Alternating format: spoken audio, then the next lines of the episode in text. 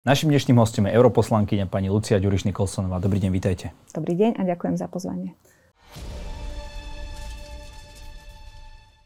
Pani Nikolsonová, vráťme sa ešte ku koncu toho minulého kalendárneho aj politického roka, kedy padla vláda. Ako ste to vy celé hodnotili? Kto podľa vás v tom má najväčšiu a kto je v tom naopak nevinne? No, viete čo, ja si myslím, že uh, neviem, či vôbec viem vystihnúť akože tú podstatu toho, že kde to začalo, ten konflikt, lebo, lebo vlastne ten konflikt na, narastol do takých obludných rozmerov, že tam už sa aj veľmi ťažko hovorilo, že kto bol na počiatku toho sváru. Uh, tam bolo podľa mňa toľko vecí, ktoré sa zliali do jedného, ale menovateľom toho všetkého je asi, že tie osobné ambície a tie osobné antipatie tých politikov, ktorí boli účastní eh, v tejto vládnej koalícii, prevýšili nad eh, záujmy krajiny a nad záujmy občanov. A to bolo podľa mňa naj, najsmutnejšie na tom. Vy ste súhlasili s tou argumentáciou Richarda Sulíka, teda vášho bývalého kolegu, že s tým Igorom Matovičom sa proste nedá a treba ho proste dostať z tej funkcie, z toho, čo stojí? Uh, tak eh, podľa toho, čo som vnímala, teda aj zo slovenských médií, aj z tých sociálnych médií, aj, aj uh, z profilu uh, pána Matoviča, teda však Igora, však čo, čo si budeme nahovárať, ja si s ním týkam, tak um, aj keď ma zablokoval potom už, tak musím povedať, že sa naozaj zdalo, že sa to s ním nedá. Otázka je, že, že či náhodou dve podobné povahy na seba nenarazili, hej? Lebo ten konflikt, to máte jak v manželstve, že ja teda viem, čo, o čom rozprávam, ja som raz rozvedená a proste na to sú vždy dvaja. Vždy sú dvaja. A ten, ako nemôže sa pohádať sám so sebou človek, hej, aj keď možno, že ten Igor Matovič by toto dokázal, ale, ale ja som to vnímala ako konflikt dvoch mužov, ktorí proste na seba narazili a ktorí nedokázali uh, koexistovať. Dobre, lebo ja sa pýtam preto, lebo z vašich teda vyjadrení vyšlo, že veľmi kritizujete Richarda Sulíka, že vlastne nakoniec tú vládu povalil. Takže čo mal podľa vás robiť? Mal ostať tej vláde a robiť stále tú opozíciu Igorovi Matovičovi a je nápadom až do riadneho termínu volieb? Uh, nie, ja som ani nekritizovala, že on tú vládu povalil. Ja som kritizovala to, že oni nemali žiadny plán. Tá Saska sa proste začala správať uh, ako uh, oplašená hus a jednoducho robila podľa mňa ukvapené kroky a nemala scenár, nemala, nemala proste krok 1, 2, 3, tam nebola žiadna následnosť. Ja som napríklad sama bola veľmi prekvapená, keď oni povalili tú vládu a zrazu sa ukázalo, že sú proti predčasným voľbám. Ja som, to, ja som to vôbec nepochopila, pretože ja som bola presvedčená, že keď idem povaliť túto vládu, tak túto vládu jednoducho nechcem a, a najčistejší možný spôsob sú asi tie predčasné voľby. A teraz, to ja nehovorím, že mne sa tie predčasné voľby nejak veľmi páčia, lebo ja keď sa pozriem na tie prieskumy verejnej mienky, mňa to desí, že sa idú vrácať tí, ktorých sme vypískali, alebo aspoň sme mali pocit, že sme ich vypískali a z ktorých polovica mala byť v base podľa našej vtedajšej hantírky, hej, čo sme, čo sme hlásali z tých parlamentných hlavíc. No, ale na druhej strane toto je naozaj taká, že smrť z oplašenia pri tej Saske, že oni povalia tú vládu a zároveň sa ukáže, že nie sú za predčasné voľby. Tak akože čo vlastne oni chcú? Ja som do dnešného dňa na to neprišla. OK, vy ste napísali, že strana SAS, teda vaša alma mater, vystriedala Excel za piškôrky a rácio za oplašenosť. A nespravila ale toto isté už v roku 2011, keď povolila Radičovej vládu? Viete čo, to je tak, že uh, uh, a podľa toho, pohľadu sa na to pozeráte asi, hej? Uh, s odstupom času, akože ten euroval bola hlúposť, hej? Je pravda, že tá Saska vznikala niekedy v roku 2009, ja som sa k ním pridala koncom roka 2009 my sme následovali silného Richarda Sulíka a silný Richard Sulík mal proste nejaký narratív, on mal nejaký príbeh a ten príbeh bol o nejakých princípoch a o nejakých zásadách. Hej? A mne to veľmi imponovalo. Ja som mala naozaj pocit, že tá Saska bola strana princípov a zásad. Keď sa dial ten samotný pád tej radičovej vlády, ja som prišla do parlamentu, Richard Sulik bol vtedy predseda parlamentu, takže išla som do tej jeho miestnosti, kde už sedeli viacerí ministri teda za SAS vo vtedajšej vláde.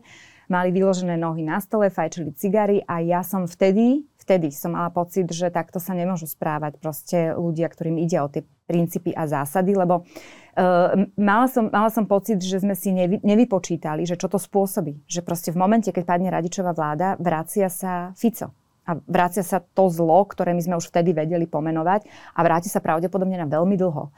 A Uh, ja som tedy nemala nejaký veľmi výrazný hlas, ale výrazný hlas bol napríklad... ste boli poslankyňa vtedy? A, nie, nie, ja som bola štátna tajomnička na ministerstve uh-huh. práce, sociálnych vecí a rodiny. Jožo Mihal bol minister a Jožo Mihal sa vtedy naozaj správal tak, ako sa vždy on správal v politike, naozaj, že proste s otvorenou myslou a a veľmi zodpovedne. Takže aj on si kládol mnohé otázky. My sme tomu už nevedeli zabrániť, my sme neboli poslanci, to znamená, my sme, my sme nehlasovali.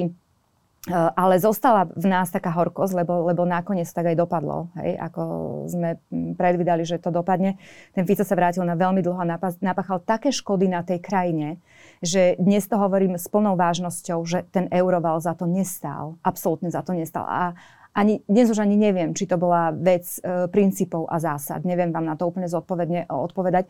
A ja som sa verejne za to niekoľkokrát ospravedlnila a nemám problém to urobiť aj vo vašej relácii, že je mi to ľúto, čo sme spôsobili tejto krajine, lebo je fakt, že vtedy v tom 2000... E, 11. 12. to spôsobila vo veľkej miere SAS, aj keď zase na druhej strane musím povedať, že aj e, pani Radičová ako premiérka mala veľmi zlú pozíciu vo svojej vlastnej Alma strane. Tam voči nej akože intrigovali veľmi mocní ľudia. No a všetko, proste táto kombinácia vyústila v to, že sme povalili proste Radičovej vládu a prišiel Fico. Ani som nečakal takéto obšírne vysvetlenie, ale v podstate potvrdzujete tú moju otázku, že ani vtedy tam nebolo až takto rácio, len preto som na to narážal, že ste hovorili, že niečo vymenili a rácio už nemajú, tak či ho mali vtedy? Ale neboli to piškorky. Vtedy to ešte neboli piškorky, lebo nebola to oplašenosť. Bolo to, ako Richard Sulik nám tedy veľmi vysvetloval, že na tom veľmi záleží proste, že my sme proti tomu, aby sme boli, aby tam bola nejaká kontinuita, aby sme boli konzistentní v našich vyjadreniach. A ja mám pocit, že sme si naozaj mali dať proste rovnicu, ktorá, keby sme veľmi poctivo počítali podľa Richardovho Excelu, tak nám mohlo byť, že spôsobíme obrovské škody na krajine, ktoré sa už nebudú zvrátiť a to sa teraz ukazuje. Ešte ste napísali, sa skôr vlastnému elitárstvu a nabubralosti obetovala krajinu a občanov v prospech mafie. To, to neznie ako váš výrok, to znie takmer ako výrok Igora Matoviča. Čo vás k tomuto viedlo? Mm, tak e, a teraz to bol výrok... To bol z vášho Facebooku. E, OK, ale z ktorého roku? 2022.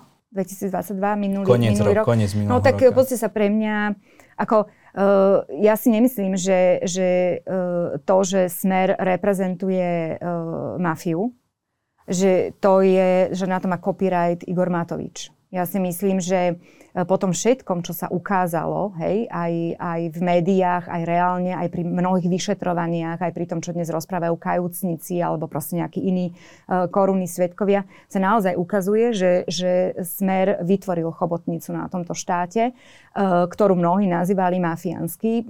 Nemyslím si, že ten copyright má na to Igor Matovič a nemyslím si, že keď niekto niečo takéto povie, automaticky musí byť prirovnávaný k Igorovi Matovičovi.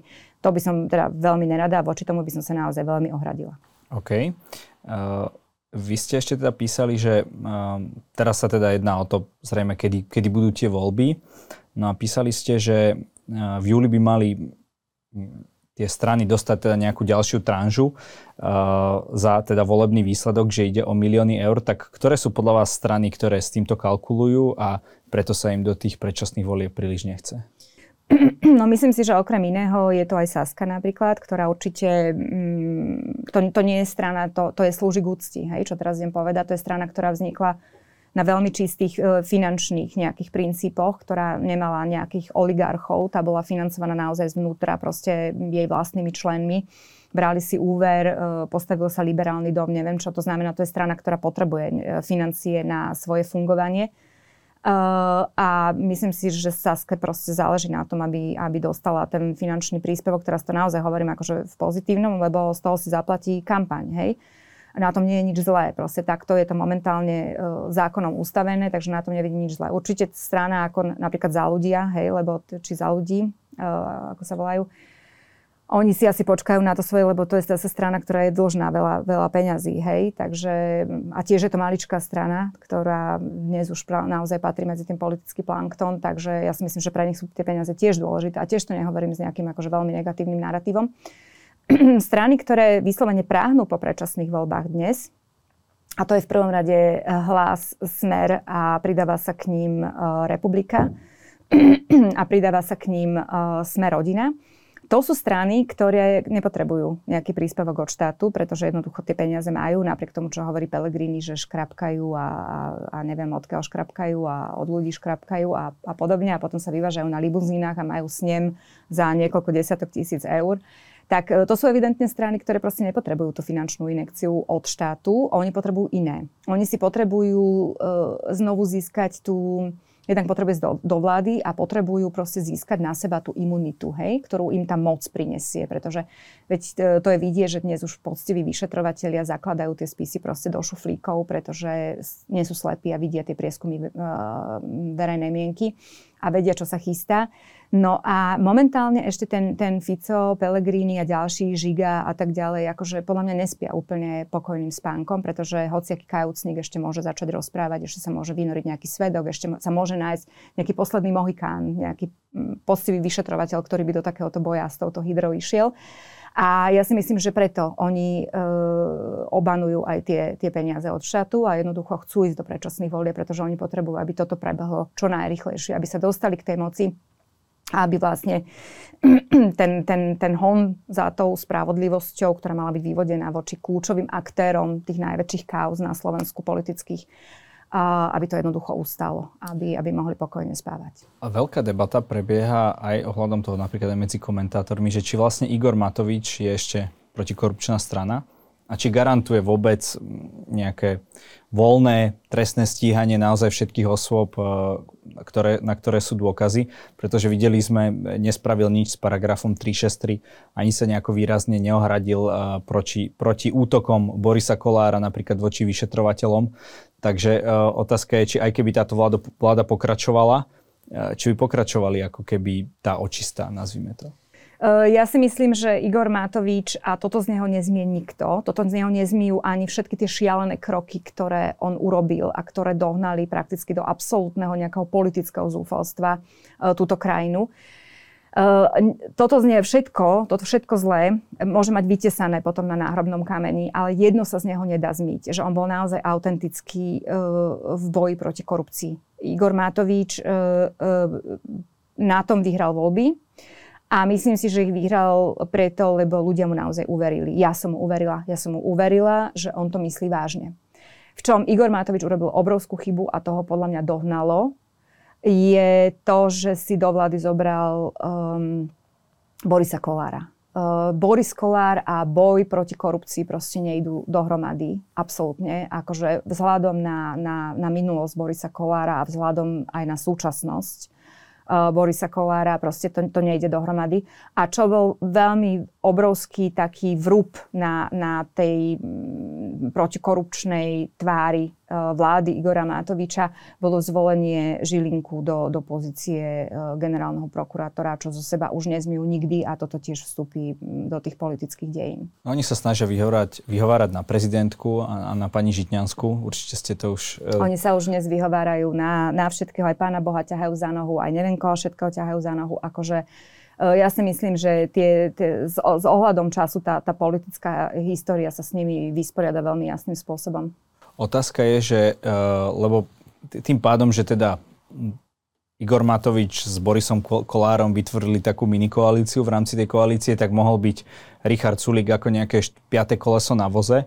Otázka je, či sa skôr nemal viac, alebo či nemal pokračovať vlastne v tej spolupráci SAS, Oľano, možno aj so za ľuďmi a vtedy by mali dostatok hlasov, napríklad tých 75 by určite mali, aby uh, pretlačili tie kľúčové zákony a tým pádom by Boris Kolár mohol byť to piate koleso uvoza. Takže viete, že či je tam, tam nie je tá, tá, tá osobná zášť, že keby sa naozaj oni dvaja nejakým spôsobom zniesli, tak to mohlo dopadnúť aspoň v tejto oblasti trošku inak. Napríklad to... paragraf 363 mohlo to dopadnúť uh, akokoľvek, akokoľvek by to dopadlo, vždy by to bolo lepšie ako ako to dopadlo, hej? Že, že čokoľvek v tomto by ste pohli, ale to sa nestalo a to sa nestalo preto, lebo narazili na seba vo, vo svojej prapodstate asi veľmi podobní ľudia, ktorí nedokázali koexistovať a naozaj sa správali ako, ja neviem, ako proste veľmi nespratné deti proste na svojom vlastnom pieskovisku a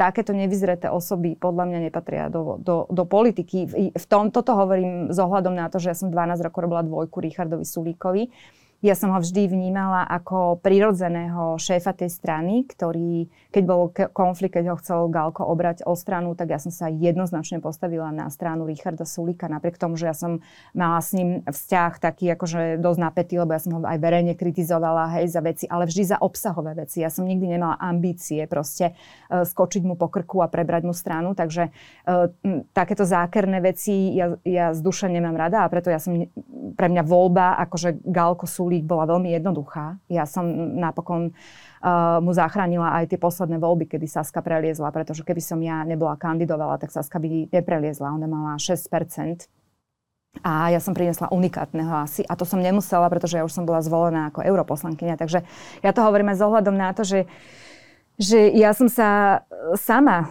uh, sklamala, uh, že kam až ten Ríšo bol schopný zájsť, lebo on osobnostne má naviac. Ja, ja neviem, čo presne sa tam stalo, že um, Ríšo sa dostal proste na úroveň, kam on podľa mňa nepatrí. Ale a toto je výsledok proste, že táto vláda, ktorá to končí a to, čo nás čaká, je vo hviezdach. Vy ešte spolu nejako komunikujete? Vôbec. My sme odvtedy, čo sa on išiel za mňa, za tú tlačovku vtedy ospravedlniť e, koaličným mm, partnerom, tak odvtedy my sme nekomunikovali Takže vôbec. Ja som iba písomne oznámila, že odchádzam, čo zo, zobrali teda na vedomie a mm, tým pádom som bola mimo strany a odvtedy ani, ani ťuk, nič. Vy sa snažíte teda tú ponuku, ako ste hovorili, možno nedostatočnú alebo nie takú, aká by sa vám páčila, rozšíriť o novú stranu, nejaký váš nový projekt. V akej fázi? Pred pár mesiacmi ste už o tom hovorili. Tak čo sa pohlo od tej doby? No, um, akože tá doba je strašne dynamická a my sme vystavení niečomu, čo nevieme ovplyvniť, samozrejme. Hej? My, ja som mala dnes uh, kvantum stretnutí s ľuďmi, ktorí sú priamo v, v politike teda a vidia, čo sa deje a, a podobne. A proste sa, tie naše debaty boli o tom, Čiže že... z iných strán? Aj z iných strán, samozrejme. A kedy, kedy budú tie voľby, hej, lebo my sa potrebujeme nejako zariadiť. A dnes vám to nikto nevie povedať. Dnes niektorí hovoria, že reálne je, že to bude toho 24. júna, hej, že teda m, zabudnú na tie peniaze od štátu a pre, prevalcuje to vlastne blok tých, ktorí sa potrebujú čo najrychlejšie dostať k moci. Evidentne Kolár urobí čokoľvek. Dnes už chce, neviem, či dvojica, Fico, Fico uh, Pellegrini alebo iba Fico. Um, alebo budú tie voľby v septembri, hej, skloňuje sa aj oktobrový dátum. Uh, a je tam aj skupina takých, ktorí mi hovoria, že predčasné voľby nebudú, lebo pôjde sa proste e, podľa normálneho harmonogramu, lebo to proste ustoja, čo si myslím, že je nereálne, aby to ustáli. Otázka je, ako do toho vstúpi pani prezidentka. Hej, toto, toto nie je vec, ktorá je závislá iba od parlamentu. Či do toho pani prezidentka naozaj vstúpi tým, čo je medializované, čo ja vnímam, že vymenuje prez, uh, úradnícku vládu a že teda tá síce nezíska dôveru, ale ona ju môže vždy na tých 30 dní vymenovať a môže sa naťahovať čas. Um, naozaj vám momentálne neviem povedať, že, že čo bude a my sme vystavení tejto situácii, ktorú nevieme ovplyvniť. To znamená, že my momentálne čo máme, máme tým, dnes je to medzi 80 až 100 ľudí, sú to veľmi zaujímaví ľudia, sú to zaujímaví ľudia proste z, z rôznych segmentov, ktorí vo svojej bubline niečo, niečo znamenajú. Rôzne vekové kategórie, máme tam veľmi mladých, veľmi šikovných ľudí, máme tam ľudí, ktorí uh, už majú za sebou niečo vybudované, nejaké projekty a tie projekty sú úspešné.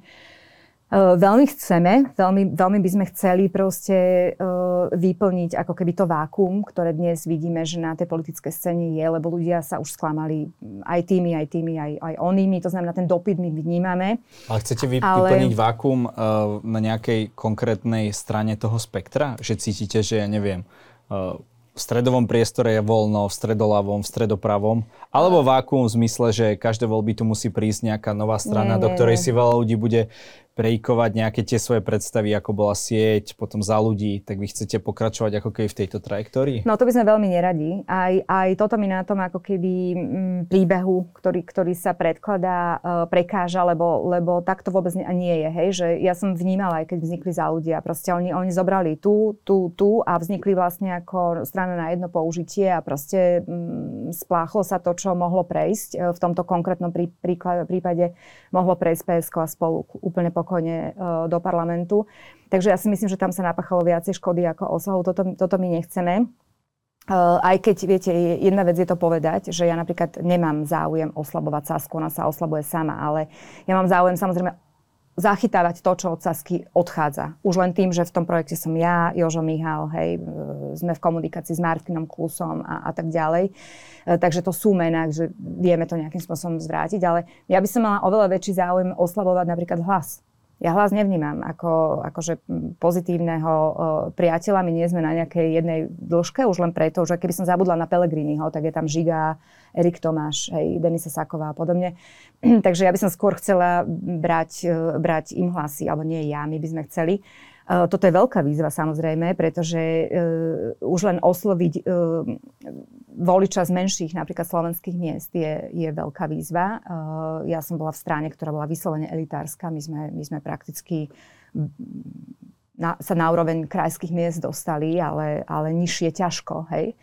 Uh, takže je to obrovská výzva, nie je to vôbec jednoduché, to si uvedomujeme. Uh, sme teraz uh, v pozícii, že máme napríklad debaty s ľuďmi, ktorí majú nejaké strany, hej? že či teda stranu kúpiť. Máme možnosť vstúpiť do strany, sme v rokovaniach s politickými stranami, ktoré dnes existujú, nemajú nejaký veľký výtlak, ale akože pozývajú nás medzi nás, lenže už keď máte okolo seba 100 ľudí, je veľmi ťažké prísť do jestvujúceho politického subjektu, ktorý má nejaké svoje štruktúry. Hej? A e, tá možnosť, ktorá je najpoctivejšia, a do toho ja by som najradšej išla, to je e, reálny zber podpisov proste povedať ľuďom, že pozrite sa, tu sme, akože veľmi chceme, e, pomôžte nám, hej, zbierať tie podpisy a vyzbierajme tých 10 tisíc podpisov, lenže to je práve determinované tým, že kedy budú tie predčasné voľby. Len to už trošku preskakujete. Uh, ja stále neviem, že aký má byť teda ten ideový základ. Ja, uh, to som vám neodpovedala. Dobre, takže uh, to, no, ako uh, načetla som to tým, že my by sme napríklad veľmi radi očerpávali tomu hlasu, to znamená, my budeme určite centristická strana, akože uh, stredová strana. Uh, ten, ten program je, je momentálne postavený ako že že liberál, skôr liberálnejšieho charakteru, než nejakého autoritárskeho. Takto, no určite, akože, ako, čo sa týka dovnútra strany, určite napríklad ja presadzujem, my sme v stanovách mali to, že, že predseda strany môže byť predsedom strany iba dve volebné obdobia, hej, že viacej nie, potom ho musí niekto vystriedať, aby sa proste vychovávali tí mladí. Máme tam máme tam slečnú, neuveriteľne inteligentnú, študovanú proste, ehm, študované dievča z, zo zahraničia, ktorá Slovenka študovala v zahraničí, ktorá sa len kvôli tomuto projektu chce vrátiť neuveriteľne šikovná, akože ja už ju vidím, hej, že to je proste, to je tá budúcnosť. To nie je ja, akože ja môžem niečo zasiať tu, hej, len preto, že mám teraz výtlak, ale mňa musia nahradiť takíto ľudia, ktorí tú stranu niekam potom posunú. Takže a ideovo, akože liberálne, konzervatívne, pozrite sa na tom konzervatívnom spektre, tam je taký obrovský pretlak. Taký obrovský pretlak, že oni sa tam klúvú proste medzi sebou uh, uh, ako dráve vtáky. A ja si nemyslím, že to spôsobí niečo dobré. Teraz evidentne aj, aj Mikuláš Zurinda asi s tým svojim projektom pôjde skôr do toho konzervatívneho spektra podľa ľudí, ktorých fázi? Prečo oslovuje. Ste, prečo ste sa nedali dokopy? No, máme naplánované stretnutie uh, s Mikulášom Zurindom, akože veď, pozrite sa, on je fantastický bežec, ja ho už len kvôli tomu hrozne uznávam. Nepoznám v moje, mojom okolí niekoho, kto by dával také časy, akože v jeho veku bol tak húževnatý ja ako Mikuláš ešte, Durinda. Ešte staršieho. Ešte staršieho? Poviem, áno, Dobre, poviete. Ďuriga. Výborne, pozdravujem ho, mhm. ale, ale akože on má tie vlastnosti, hej, ktoré sú pozitívne. Na druhej strane sú tu, sú tu proste aj všelijaké tiene minulosti, hej, ktoré, ktoré proste do toho vstupujú, ale uh, ja si myslím, že uh, tak je zle, že, že, že tak, tak tak zle vyzerajú tie prieskumy verejnej mienky, tak zle vyzerá kombinácia akože hlas, smer, republika, že my sa musíme pospájať nejako. My musíme odložiť nejaké ega, proste nejaké osobnostné záujmy a, a proste musíme sa to pokúsiť urobiť preto, aby sa tá krajina niekam posunula.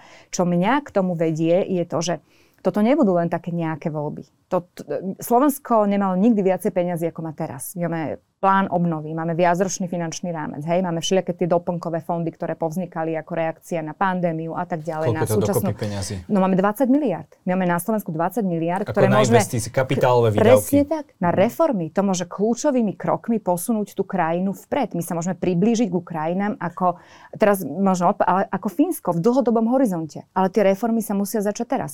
Keď to chytí do ruky minister zahraničných vecí Uhrík, hej, tak akože hrozí, že, že nie, že my e, nebudeme robiť reformy, ale že my ani prídeme o tie peniaze. Pretože ja vôbec nepovažujem za utopické hovoriť o tom, že kombinácia Fica a Uhrika môže ohroziť naše členstvo v Severoatlantickej aliancii alebo v Európskej únii. No, napríklad Fico hovorí, že e, toto nie je pre neho otázka, teda vystupovanie z týchto štruktúr, ale každopádne nie je to trochu zvláštne, že hovoríte o spájaní ako hovorí veľa ľudí, tým, že zakladáte ďalšiu stranu?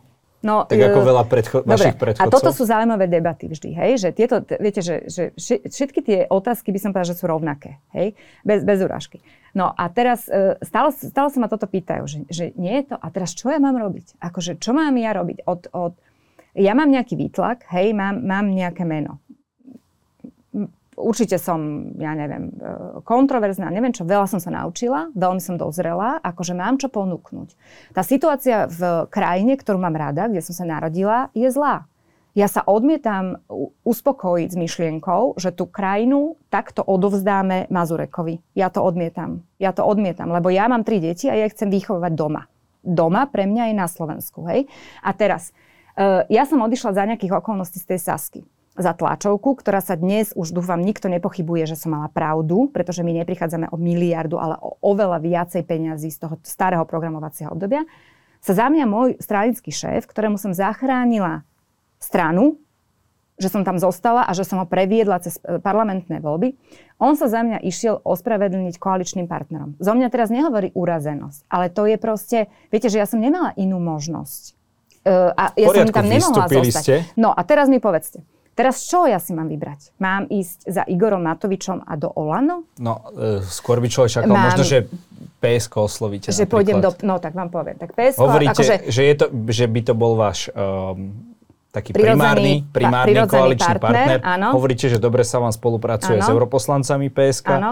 Uh, ste liberálneho razenia, očividne, aj teda vašou históriou, tak kde je problém? Uh-huh. No tak, no, to, to, a to je tiež, že teraz si zoberte, že PSK koľko dá v tých voľbách. Dneska má v, pre, v, v prieskumoch 14%, povedzme, že dá 8%. Hej, to je reálne. Teraz e, PSK pôjde s hlasom. A, a kto bude ten ďalší? Saska sa sama seba akože dostala na také kolena, že Saska pôjde podľa mňa pod 5%. Hej? Nebude tam nikto, kto bude zachytávať tieto hlasy, lebo v Saske už nie sú voliči, ktorí by prechádzali k progresívnemu Slovensku. Hej? Kto pôjde ako trojica k progresívnemu Slovensku a k hlasu? Bude to kolár? Takže počkajte. Ja, ja... Akože to, má, to, že, to, že sa zakladá nový subjekt, akože nie je iracionálne. To nemusí rozdielovať. Ale povedali ste teraz jednu veľmi zaujímavú mm-hmm. vec, že vlastne ktorá asi aj dáva možno zmysel, možno by to preberieme s nejakým politologom, uh, keď bude ďalší rozhovor. Uh, vy vlastne chcete teda zachytávať tie hlasy, ktoré, budú, uh, ktoré by inak prepadli od strán ano, ako ano. Olano, ano. od strán ako SAS, ano. od za ľudí a, a týchto strán proste dajme tomu tohto spektra. Čiže vy chcete byť ako taká špongia ano. v odzovkách nachystaná, suchá ale pripravená sa presne teda... Presne tak, presne uh, tak. Ako špongia suchá som ešte nebola označená, ale vôbec mi to nevadí. To, myslím tú stranu, to, nie, nie teda vašu, va, va, myslím to, naozaj tú, tú stranu. Nie, nie, je to, ja, je, to, je to úplne v pohode, je to, je to akože úsmevné. A áno, akože prečo, rozumiete, že ono to celé dáva zmysel. Ja, ja nerozumiem týmto politologickým vírusom, že teraz niekto niečo povie, že toto je absurdné a teraz všetci verklikujú, že to je absurdné. Ale veď sa nad tým zamyslíte. Veď im, akože tým, tým, tým, tým, tým demokratickým, proste slušným, ktorí tu môžu vytvoriť nejakú reformnú vládu, chýba partner. Chýba im ten partner. A my môžeme tým partnerom byť. My Otázka je, či nemôžete, to, čo... či nemôžete posilniť priamo už to, už to progresívne Slovensko. Keď hovoríte, že dobre, uh, dajme tomu, hovoríte tu o oslovení nejakého voliča z menších miest, možno rurálneho voliča, tak mohli by ste sa vy vaša osoba, môžete si tam priviesť váš ľudí, váš tím. Pán Žďarský, ja nevlastním progresívne slovo. Rozumiem, Počkajte, nechajte ma teraz dopovedať. Teraz ma nechajte dopovedať. Spraviť ten výtlak tam, kde... Tam, Ale o, kto, tam, o, o, vy môžete ísť iba tam, pán Žďarský, kde vás chcú. Nie? To je, to je základný predpoklad. Vás by nechceli no a za, za mnou prišiel Michal Šimečka s Martinom Hojsíkom, ktorý mám veľmi rada, špeciálne teda Martina Hojsika mám veľmi rada. My spolu ešte aj e, sedíme vedľa na hlasovaní a proste mm, on, je, on je akože veľmi fajn, ja ich mám obidvoch rada. Prišli za mnou a teda padla taká, že no, že či by som akože nezvážila, že je to progresívne Slovensko. Tak ja som sa opýtala Michala, že počúvaj, a máš to ty e, vydebatované vo vnútri strany? že Nikolsonová, pretože on tam má tie progresívne dievčatá, hej? A teraz, ja som toto presne zažila v Saske. Mňa, ja som za 12 rokov bojovala hlavne s vlastnými, ktorých som preskočila na kandidátke vo voľbách, lebo som sa prekrúškovala a toto sa nezabúda. Toto sa nezabúda. Ja som, e, u nás saskarské ženy mali stále pocit, že oni sú neviditeľné, lebo ja som viditeľná. Vy si neviete predstaviť, koľko ja som intrík, podrazov, uh, všelijakých uh, hier proste chodbových zažívala v Saske so svojimi vlastnými. Hej? Ja som bola, ja som bola solitár, ja som bola vyslovený solitár, pretože bolo, by to, bolo to, veľmi, bolo to veľmi ťažké, keď proste berú osobne, keď ja ich prekruškujem vo voľbách. To bolo veľmi ťažké. A teraz toto bola moja zásadná otázka. Ja som to Miškovi povedala. Ja hovorím, Michal, pozri sa, máš to vydiskutované, naozaj ma tam chcú, pretože ja už, ne, ja už som stará na to, ja už nejdem do projektu, kde by som bojovala s vlastnými. Tam vonku ja mám kopec nepriateľov. Hej, ja tu nejdem, bojovať so svojimi. No a na to mi on povedal, že nemám. Povedal, že to zistí a že sa vráti. A už sa nevrátil. Hej?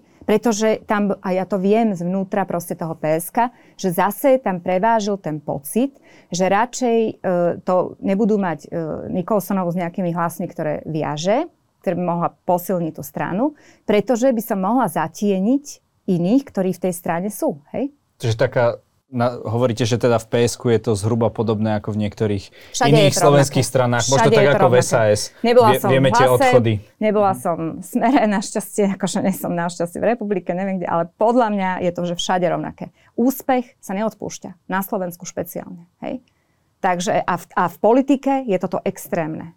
Tak ale Takže viete, že to, toto mi stále novinári, akože prečo vy nejdete, ľudia mi to píšu. A ja viem, že to myslíte v dobrom, všetci, lebo to by dávalo zmysel. Tak ale al... ja predsa nemôžem napochodovať niekam a povedať, že tu som a akože votrieť sa niekam, kde, kde proste nie ste vítaní. Ale tak to nemusí, e, nemusíte to hneď uh, takto pejoratívne hovoriť. Normálne si podáte prihlášku, uh, môžete doniesť, ja neviem, hovoríte o nejakom týme ľudí, hovoríte, že máte vzdelaných ľudí a no, tak ďalej, no. možno liberálneho razenia. Takže by ste tam reálne mohli mať tú podporu, keby ste sa normálne ako kultivovanie, viete, ako to myslím, Ale začlenili tak, do tých akože štruktúr. Zase, viete, ja, som, myslím? ja som 12 rokov v politike, hej, a ja mám za sebou nejakú a podporu históriu. Predsedu, podporu predsedu strany, to je tiež Ale významné. to je tiež otázne. To je tiež otázne. To že, to, že sa vás niekto opýta, že nezvážila by si PSK, neznamená, že máte nie, jeho podporu. Akože Mi, Michala tiež viažu nejaké väzby na ľudí, ktorí napríklad uh, nechcú mať v týme uh, hej, hráča, ktorý je silnejší ako oni sami. Veď to, to je, to je strašne živý organizmus, taká strana a proste sú tam nejaké akože princípy a to ja vôbec nehovorím pejoratívne. A teraz sa vás niečo opýtam, že prečo po, po 12 rokoch v politike, kedy som napríklad v 2016 skončila ako prvá žena na Slovensku, že tam už je trošku iný, tam je trošku iný ten postup ako pri e, človeku, ktorý proste si povie, že áno, idem do politiky a dám si prihlášku do nejakej politickej strany tak už teda, a to si neviem predstaviť, keby teraz akože 80 ľudí z môjho projektu si podalo prihlášku do progresívneho Slovenska. Akože halo, že to takto. My sme mali rokovanie napríklad e, s generálom Mackom, ktoré ešte nie sú ukončené, ale on má v, e, vo svojej strane e, jestvujúcej v ODS zhruba 70 ľudí. Už tam to narážalo proste na problémy, pretože vy máte vytvorené štruktúry v tej strane, hej? A, a proste je veľmi ťažké povedať vlastným, že viete čo, vy sa tu teraz akože posuniete a uvoľníte nejaké miesta, lebo k nám prichádza akože tento projekt a potrebujú obsadiť nejaké miesta v štruktúrach. Dobre, ale čo keď si teraz niekto, kto nás bude pozerať, povie, že vaše tá zotrvanie na politickom spektre zálež, závisí na tom, či vytvoríte takýto projekt. A nejde teda o nejaké vzletné myšlienky, ale len o to, aby ste ďalej, ako hovoríte, zužitkovali tú vašu poznateľnosť aby ste a, a, ďalej, a naďalej zostali v politike? No, pozrite sa, byť uh, momentálne v slovenskej politike, vám poviem pravdu, že mus, musíte mať istý stupeň uh, masochizmu v sebe. Musíte, hej? To, to ako, musíte byť naozaj krstený ohňom, aby ste tam dnes dokázali vydržať. Ja som, uh, ja žijem teraz v Bruseli, E, pracujem úplne v, inej inštitúcii, ktorá má úplne inak nastavenú atmosféru, tie rokovania tam sa vedú v úplne inom duchu. Ja mám ponuky. Ja by som pokojne mohla zostať v Bruseli. My tam máme zázemie, my tam máme kde bývať, naš, moje deti tam chodia do školy. Moja dcéra chodí na, na európsku školu, ona v čase môjho odchodu z Bruselu bude mať 16 rokov. Už teraz mi hovorí, že keď ju presadím z toho Bruselu na Slovensko, že ona to nedá. Ona je introvert, proste ja, ja túto kvetinku budem presádzať akože z kochlíka, kde sa má veľmi dobre, niekam, kde proste nechce ísť. Ja mám syna, e, najmenšieho, ktorý dneska je už trilingválny, hej, a ja ho idem presadiť proste do štandardného prostredia. Pretože pretože, nie pre moje vlastné ambície. Pretože ja keď pôjdem robiť niekde e, e, keď budem robiť tú robotu, aké mám ja ponuky a zostanem v Bruseli. Čiže máte tak ponuky budem, z nejakých európskych inštitúcií? A samozrejme, aj z európskych inštitúcií, aj zo súkromnej sféry, aj z lobbyingových spoločností, aj proste neviem odkiaľ všelikadiaľ. Hej? Okay, čiže človek s vašimi skúsenostiami sa tam proste uplatní. No určite sa, uh-huh. no, určite sa nestratí, hej? Akože uh-huh. okrem toho mám aj nejaké nenaplnené sny. A v mojom veku si už chcete začať plniť tie sny. A ja by som si ich veľmi rada začala uh, plniť. Takže v tomto sa vrácať do takej stoky, v akej sa ocitla tá slovenská politická scéna, je, e, teraz, teraz ne, nehovorím o tom, že by som mala dosať metál, ale je naozaj, že, že samozničujúce by som povedala. To nie je proste nejaký výlet, ktorý by sa páčil a už vôbec nie je moje rodine, vám môžem povedať. Takže v tomto momente konám akože veľmi egoisticky a nerobím to ani pre svoje osobné záujmy, nerobím to ani pre moju rodinu, e, pre moju rodinu sprostredkovanie. Pretože ako som povedala, ja odmietam túto krajinu, v ktorej som sa narodila, v ktorej som vyrástla a v ktorej som porodila moje tri deti, prenechať nejakým mazurekom. To je celé. A proste máme v týme ľudí, ktorí vedia tú krajinu posunúť dopredu.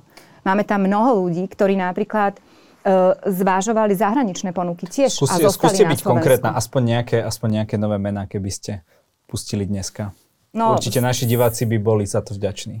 Tak mám tam veľmi šikovných ľudí, ale nie som teraz v stave povedať e, vám to meno, pretože ja ich nechcem vystaviť tomu, e, tomu veľmi bujarému slovenskému hejtu. Tak to Čo, som čomu to budú vystavení, Hej, keď určite, to teda spustíte? Budú, no tomu budú, tomu budú, ale tam už pôjdeme organizovane. Hej, tam už pôjdeme proste podľa nejakej stratégie. Teraz ešte nie sme v tom, v, tej, v tom bode tej stratégie, že by som tu púšťala mena.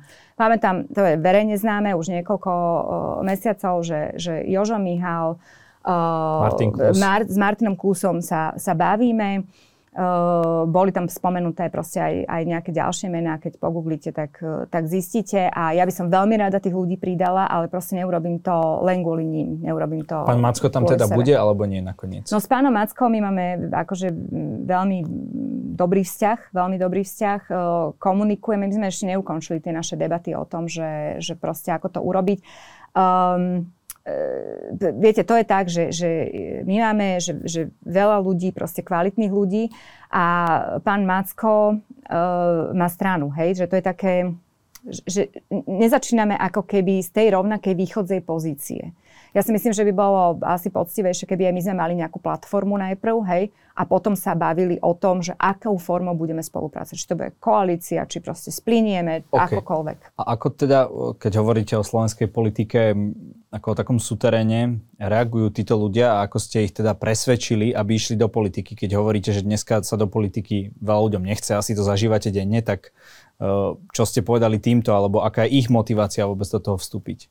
No pre mňa bolo veľmi prekvapujúce a, a až také dojímavé, e, že viete, že mňa aj vysmiali mnohí komentátori, že Nikolsonová chodila a hľadala silného lídra, lebo proste asi tomu uverili, že ja som naozaj tá žena, ktorá drží kabelku a robí olander vzadu na tlačovke, keď veľký líder rozpráva tak, no, tak sama hovoríte, mnohí ma, dvojka. Mnohí ma, mnohí ma akože kvôli tomto uh, ako keby vysmiali, že som naozaj hovorila, že proste by sme potrebovali toho silného lídra.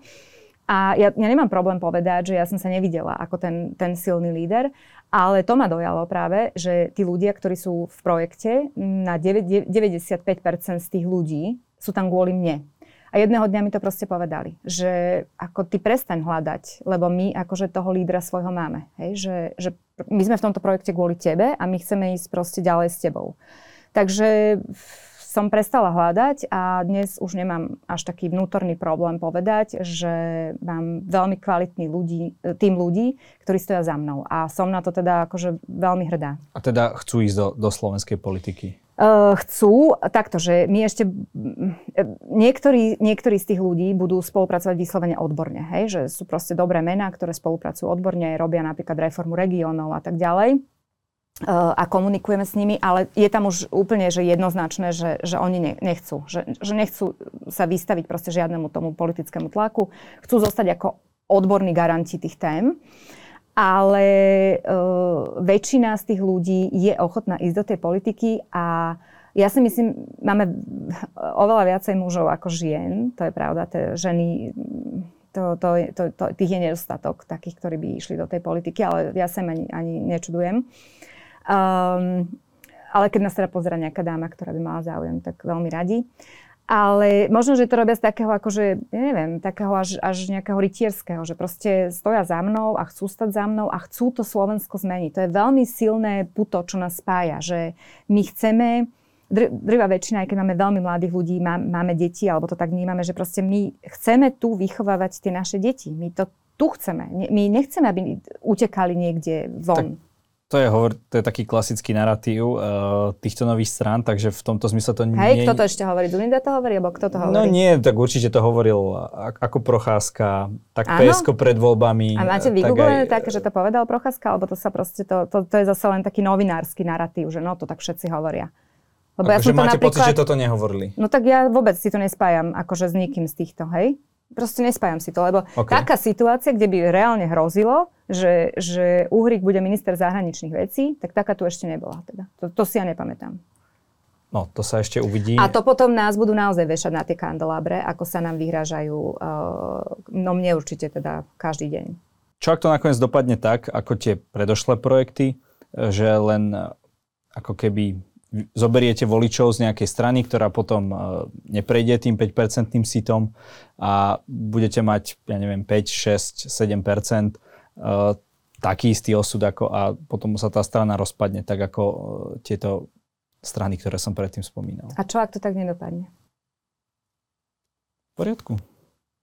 To je, áno, môže to dopadnúť hociako, dnes, dnes nikto nevie. My sme mali pôvodne veľmi elegantný plán ísť do výskumu za 120 tisíc, ktorý mal trvať 9 až 12 týždňov ale kvôli tomu, čo sa deje a čoho my nie sme účastní a čo nedokážeme nejakým spôsobom ovplyvniť, proste nemáme čas na takýto výskum. Ja by som bola najradšej, keby sme to robili všetko takto poctivo, vyskladali na základe dát, neviem čo, ja som to hovorila v mnohých rozhovoroch. Ale dnes je tá situácia taká, že reálne je, že 24. júna budú voľby. A dopadnúť to môže, pán redaktor, eh, hociako. Môže to dopadnúť tak, môže to dopadnúť onak. My urobíme všetko preto, aby to tak nedopadlo. Vy ste si chceli testovať aj nejaké tie vaše témy, takže čo budú tie vaše témy? Keď no, teda nebude máme, prieskum, hej, tak... Uh, čo my, máme, my máme, uh, poprvé, chceme byť uh, strana, ktorá nebude mať odpoveď, alebo nebude sa tváriť, že má odpoveď úplne na všetko. My sa chceme špecializovať na niektoré oblasti a, a špeciálne sme si teda vybrali oblasti, ktoré uh, sú toxické. Hej? To, to tak sa tak v tej politickej hantírke e, sa tak volá rezort zdravotníctva, školstva a sociálnych vecí. Hej? Lebo o sociálnych veciach sa hovorí, že tam proste človek nikdy nemôže urobiť to, aby vyhovel všetkým. Vždy bude veľká skupina ľudí a to, ten rezort sociálnych vecí sa týka všetkých. To sa týka rodín, jednotlivcov, hmotnej núdzi, chudobných, bohatých, odvodov, akože to sa týka všetkých. E, zdravotníctvo ani nehovoriac, hej, a školstvo deto. Školstvo je dnes akože tichý zabíjak, ktorý nám zabíja generácia generácie a uh, málo kto si to uvedomuje, lebo pri tom zdravotníctve to vidíte, hej, že človek, ktorý mohol prežiť, bolo tam nejaké odvratiteľné umrtie kvôli tomu, že sa nedostal na CT o týždeň, ale až o pol roka, tak jednoducho neprežil.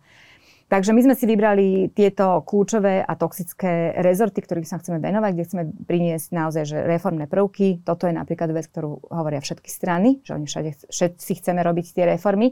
Um, ale čo, čo, okolo čoho my to chceme postaviť, je uh, ústredná téma a to je reforma regiónov. My chceme, my chceme, aby Slovensko malo silné Čiže to bude regióny. tá, tá vlajková loď áno, vášho silné, programu. silné regióny, áno, áno. V akom zmysle? No, e, keď sa pozriete akože od Bratislavy na východ, tak e, dlhodobo tým, tým centralistickým prístupom z Bratislavy sa zabúda proste na tie regióny. Tam bola jedna veľmi nepodarená e, reforma, za ktorú sa aj ospravedlňujem pánovi, pánovi Žitňanskému, aké ja za to teraz nemôžem, Nižňanskému, pardon, Nižňanskému, kvôli tomu, že tam sa preniesli nejaké kompetencie, ale nepreniesli sa vlastne financie na tie, na tie regióny a na tie samozprávy. Uh, ľudia ani veľmi dnes sú, sú zmetení vyslovene, pretože ako keby za všetko môže štát, ale nie, nie, niektoré tie kompetencie ten štát preniesol a dnes sú to napríklad školy a dnes sú to práve tie nemocnice, hej, ktorých tá situácia, niektoré, ktorých tá situácia môže byť iná. Uh, ak by sa naštartovala tá reforma. E, tá reforma regiónov a tie silné regióny súvisia s veľmi veľa vecami. To súvisí proste s finančným zázemím tých regiónov, hej, s tým, či tam budú podnikatelia, či tam budú investície, alebo či tam tie investície nebudú. Uh, súvisia s tým, že aké budú tie školy, Uh, ako budú kvalitné, či tam tie deti budú chcieť chodiť alebo nebudú chcieť chodiť. Nemocnice, deto. A jednoducho samozpráva je od toho, že sa správuje sama. A to, to, toto slovo nikdy nebolo v tých slovenských reáliách naplnené. A ten región, akokoľvek ho označíte, akokoľvek bude veľký, on sám si vie povedať, že aké sú jeho potreby a kam minúť tie peniaze. Hej? A to je presne o tom, že, že vy keď máte nejaký budget, vy sám, hej, máte nejaké peniaze, vy dokážete najlepšie povedať, čo potrebujete a čo si za to zaplatíte. Ale nedokáže vám to nanútiť proste niekto iný. A toto sa tu deje už celé roky, že, že z tej Bratislavy proste prichádzajú, prichádza toto centristické riadenie a nefunguje to, zlyháva to a musíme sa posunúť. Je to obrovské sústo, tá reforma tých, tých regiónov je, je naozaj obrovská, ale myslím si, že stojí za to, lebo okrem iného to spadá do tej obrovskej problematiky a to je ten odliv mozgov. Štatisticky Slovensko je najviac postihnutá krajina spomedzi EU27 odlivom mozgov. A toto je vec, ktorá by to dokázala, nehovorím, že úplne um, zastaviť, pretože to sa asi nedá, ale dokázali by sme niektorých ľudí kvalitných, ktorí nám končia v zahraničí, udržať doma. Keď spomínate to financovanie, tak regióny ale už teraz majú peniaze nejaké také, o ktoré sa sami starajú. Samozprávne kraje 30% podielových daní, mesta a obce 70% podielových daní a je tam aj nejaký podiel solidarity, keďže tieto dane sa všetky dajú do nejakého balíka a dajme tomu v Bratislave sa zarába viac, ale tie dane ako keby sa nejako tak uh, paušalizujú a idú teda všetkým. Takže ako to chcete zmeniť? Chcete nejaké ďalšie peniaze im, im dať tým regiónom? Chcete, ja neviem, rušiť kraje, robiť municipality? Ako si to máme predstaviť? Viete, že to je tak komplexná vec, že až keď to budeme mať na papieri čierne na bielom, až potom to predstavíme, bude to určite jedna z prvých tém, ktorú budeme predstavovať. Ona, sa, ona bude spojená určite s presunom financií, 100%. Ale akých financií? Uh, no to je, pozrite sa, sú iní odborníci na toto, ktorí uh, sa tým zapodievajú práve teraz v tejto chvíli, pretože uh, ako keby rozvíjame tie naše programové tézy, v ktorých to máme nejakým spôsobom pomenované. Uh, za všetkých spomeniem napríklad Juraja Karpiša, ktorý robí s Alianciou za silné regióny, pre ktorých je toto ústredná téma už veľmi dlho a spo, spolupracujú aj s pánom Viktorom Nižianským a to sú experti, ktorým akože ja úplne, úplne dôverujem a teraz oni dávajú na papier ten ideálny model. Neviem, či vôbec existuje ideálny model, možno, že budeme vychádzať z niekoľkých alternatív. Určite táto reforma bude mať nejaké krátkodobé, strednodobé a dlhodobé uh, opatrenia, pretože to je obrovské sústo. Otázka je, či na vidieku a v menších mestách uspejete s programom plným reforiem. To... Uh, všetko to vec komunikácie. Či by ste nemali skôr tie tie chlebové témy. Uh, to budú robiť, ale to, viete, to budú robiť všetci. Ja nehovorím, že my sa uh, my to budeme opomínať, pretože vychádza to momentálne z tých prieskumov, že práve, práve tie chlebové témy, hej, to znamená to, čo spadá pod ministerstvo práce, sociálnych vecí a rodiny, budú tie uh, témy číslo jeden. Akože to sa nedá čudovať nad tým, ako to vychádza z tej situácie, v ktorej sme sa ocitli. Ale ja si myslím, že všetko je vecou komunikácie, pretože napríklad Saska mala 1148 e, reformných riešení v programe, ktorý bol kniha prakticky. Hej. Ja som ju držal, áno. Uh, no a teraz, uh, ale to bolo úžasné, že my sme boli takýmto spôsobom pripravení vlastne na to vládnutie. Neviem, koľko sa z toho programu pod, uh, podarilo naplniť teda. Ale problém náš bol, že my sme tam mali uh, riešenie na problém toho posledného človeka, akože z, z najvýchodnejšej časti Slovenska, Lenže on sa to nikdy nedozvedel. My sme mu to nikdy nevedeli odiskutovať. Akože aj v tomto by sme chceli uh, inak začať komunikovať s ľuďmi. To znamená tak, aby naozaj sme boli zrozumiteľní. Oveľa jednoduchšie, oveľa, oveľa, oveľa kratšie oveľa aj skratkovitejšie, ale na druhej strane ten, uh, ten, ten program, ten obsah musí byť nepriestrelný.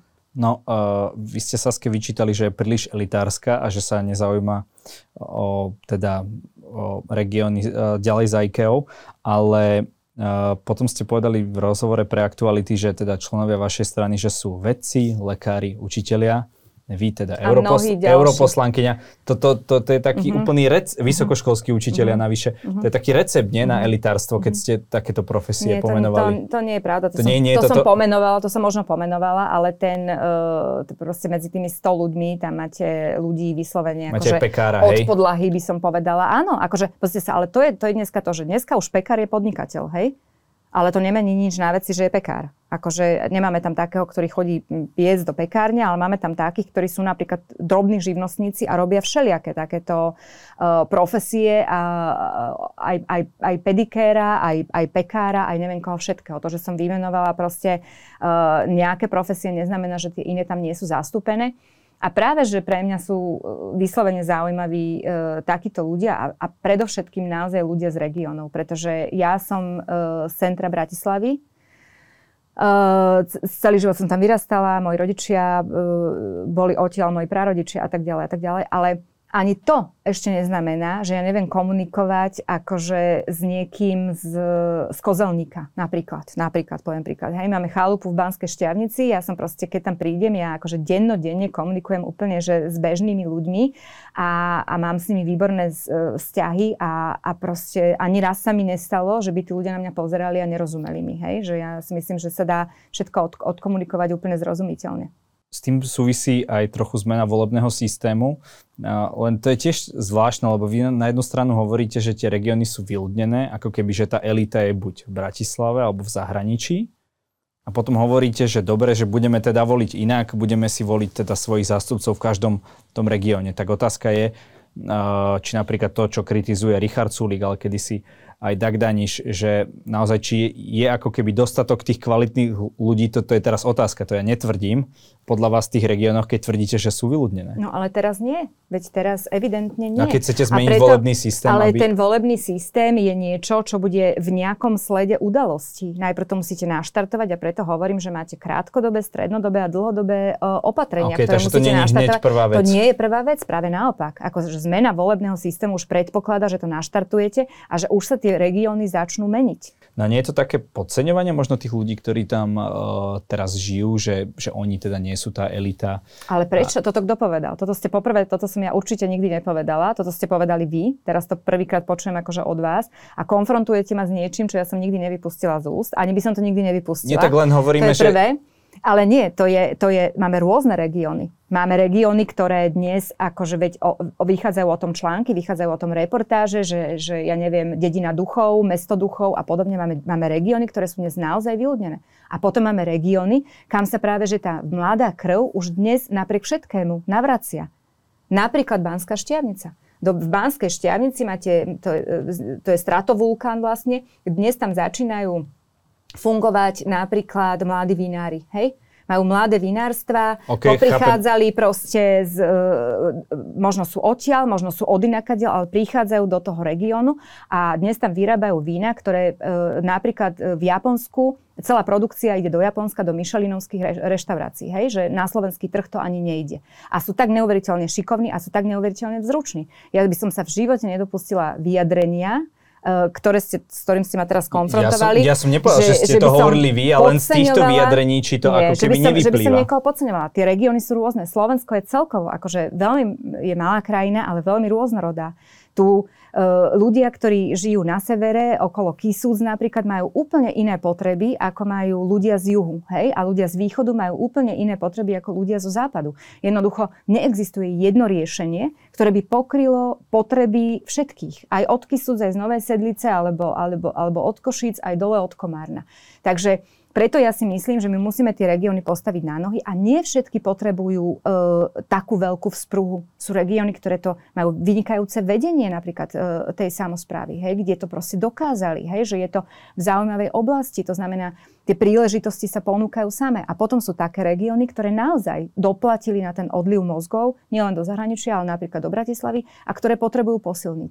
Po tej reforme, aj keď bude naštartovaná, nie všetky regióny budú na rovnakej úrovni ale začne sa súťaž medzi tými regiónmi a to je ten želaný efekt, to je ten želaný výsledok. Uh-huh. Ešte ste hovorili, že miesto nákupov pred Vianocami zháňate, miesto darčekov zháňate odborníka, odborníkov na školstvo a zdravotníctvo, tak podarilo sa vám nájsť? Na zdravotníctvo áno a s tým školstvom ešte potrebujeme ísť um, do tých základných škôl. Akože nie, že by sme išli do základných škôl, ale že potrebujeme tú oblasť mať veľmi silno pokrytú a predškolské vzdelávanie vlastne. Ako vnímate tieto kultúrne vojny? Budete, bude časť vášho programu súvisieť nejakým spôsobom s LGBT problematikou?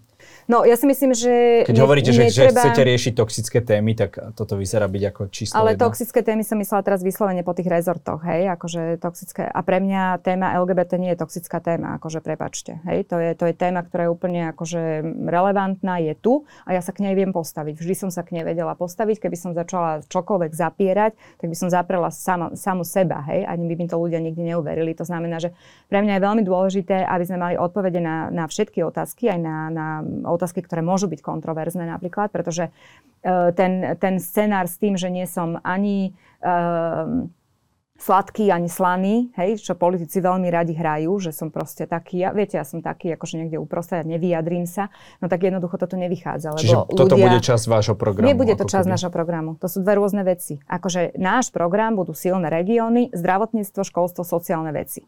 A, ale keď pôjdem do diskusie a niekto sa ma opýta na akúkoľvek z týchto tém, tak budem mať úplne jasnú odpoveď na to. Uh-huh. Pán Fico sa dneska priznal k tomu, že je hex sexuál na tlačovej to je čo, konferencii. Prosím, pekne počúva skupinu Hex? Uh, myslím, že dúfam, že som to dobre povedal, ale toto, toto povedal, že keď už sa všetci priznávajú, uh-huh. takže on sa prizná k tomuto. Ja myslím, že on už má... Uh, takže vy sa nechcete k niečomu takému uh, priznať. Ja. Viete čo, e, ja nie som v stave akože Roberta Fica, dúfam, že sa tam nikdy nedopracujem a, a ja myslím, že on proste len potrebuje zahrať zase na strunu nejakého alfasamca, tak teraz je hexamec, to, to je zaujímavé. Um, nie, ja nemám žiadne takéto coming outy, ktoré by som už nebola urobila predtým. Uh, Igor Matovič momentálne uh, v posledných statusoch tiež sa chytá tejto problematiky, vnímate to? Niečo som, niečo mi písala, hej, slečna z môjho týmu, že, že takéto hrozné veci píše, ale Uh, no bolo to niečo strašné. Ako, ako, Bude to, toto to témou? To... Ja sa preto sa pýtam, že či je to v vašom programe, lebo zdá sa, že viacerí politici sa toho chytajú. Ale, to, ako ale keby, chytajú ako sa téma. toho iba populisti, ktorí potrebujú do, ne, do nekonečna rozdielovať Tak aj napríklad PSK, PSK to tiež má vo svojom programe. Čo má vo svojom programe? No, uh, napríklad, že chce zaviesť nejakým spôsobom obdobu registrovaného partnerstva. A, a prečo, prečo je registrované partnerstvo stále predávané iba niečo pre, pre homosexuálne orientovaných, hej?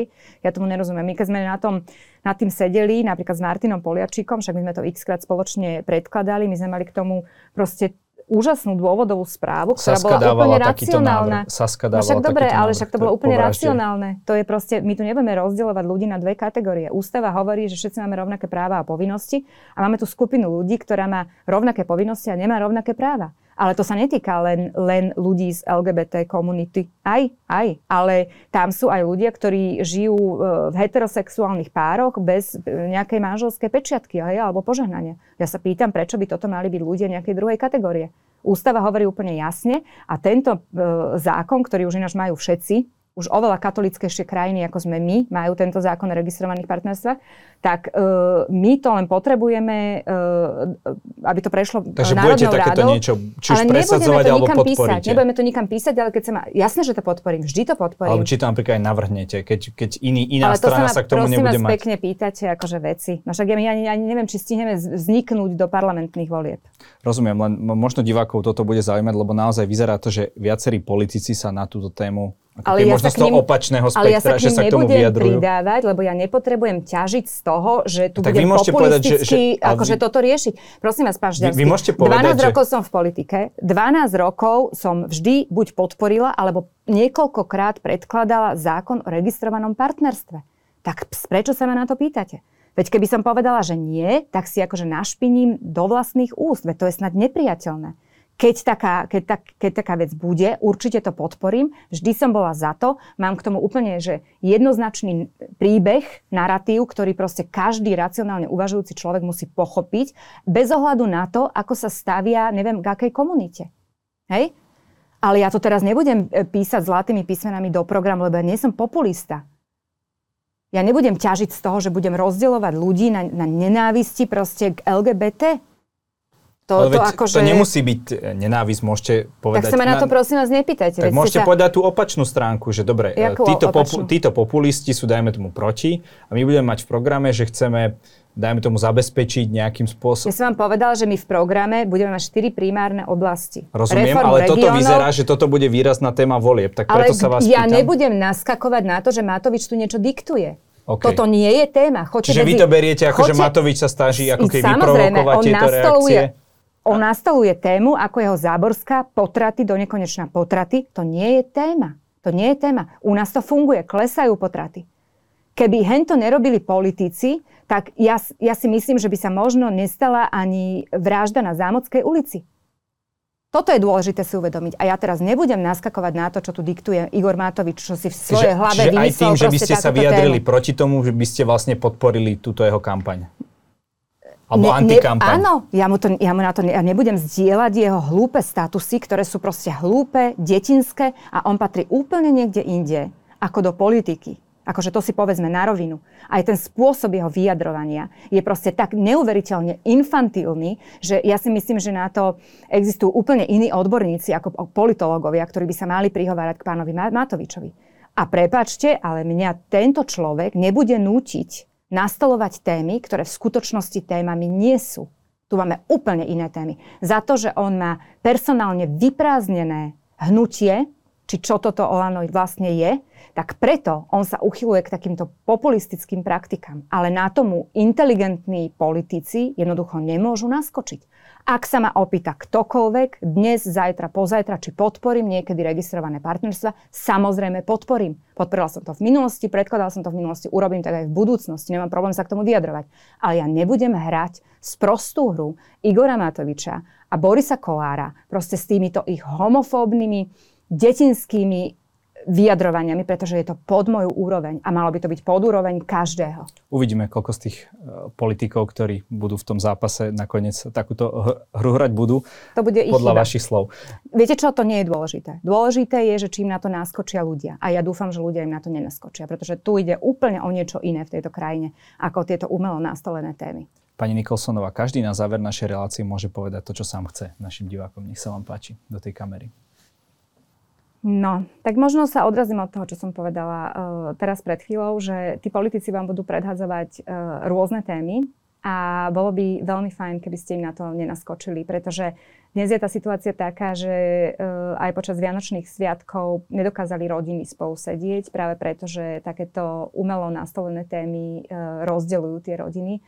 A ja by som veľmi chcela povzbudiť ľudí, aby si to nenechali robiť od tých politikov. Ľudia veľmi dobre vidia, čo v tejto krajine funguje, čo nefunguje, čo, čo je skutočnou témou. A určite to nie sú potraty a určite to nie, nie sú uh, nejaké deliace čiary medzi homosexuálne a heterosexuálne orientovanými ľuďmi. Ďakujem za rozhovor. Prosím.